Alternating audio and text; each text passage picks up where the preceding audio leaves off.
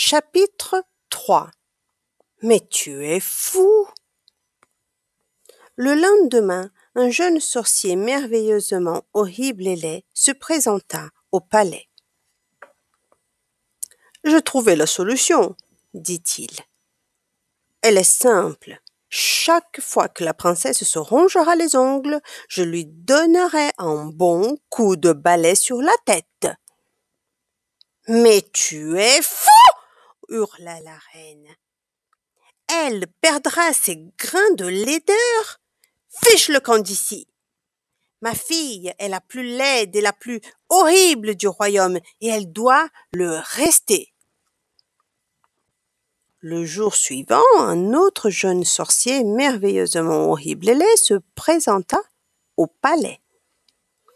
J'ai trouvé la solution, dit-il. Elle est simple. Je vais coudre la bouche de la princesse. Mais tu es fou hurla la reine. Elle ne pourra plus manger. Fiche le camp d'ici. Ma fille est la plus grosse et la plus grasse du royaume, et elle doit le rester. Le jour suivant, un autre jeune sorcier merveilleusement horrible et laid se présenta au palais. J'ai trouvé la solution, dit-il. Elle est simple, je lui apporte des gants.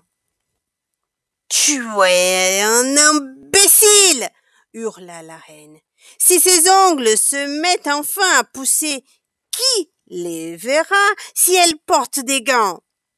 Fiche le camp d'ici Toutes les sorcières du pays devront pouvoir admirer les ongles longs et pointus de ma fille.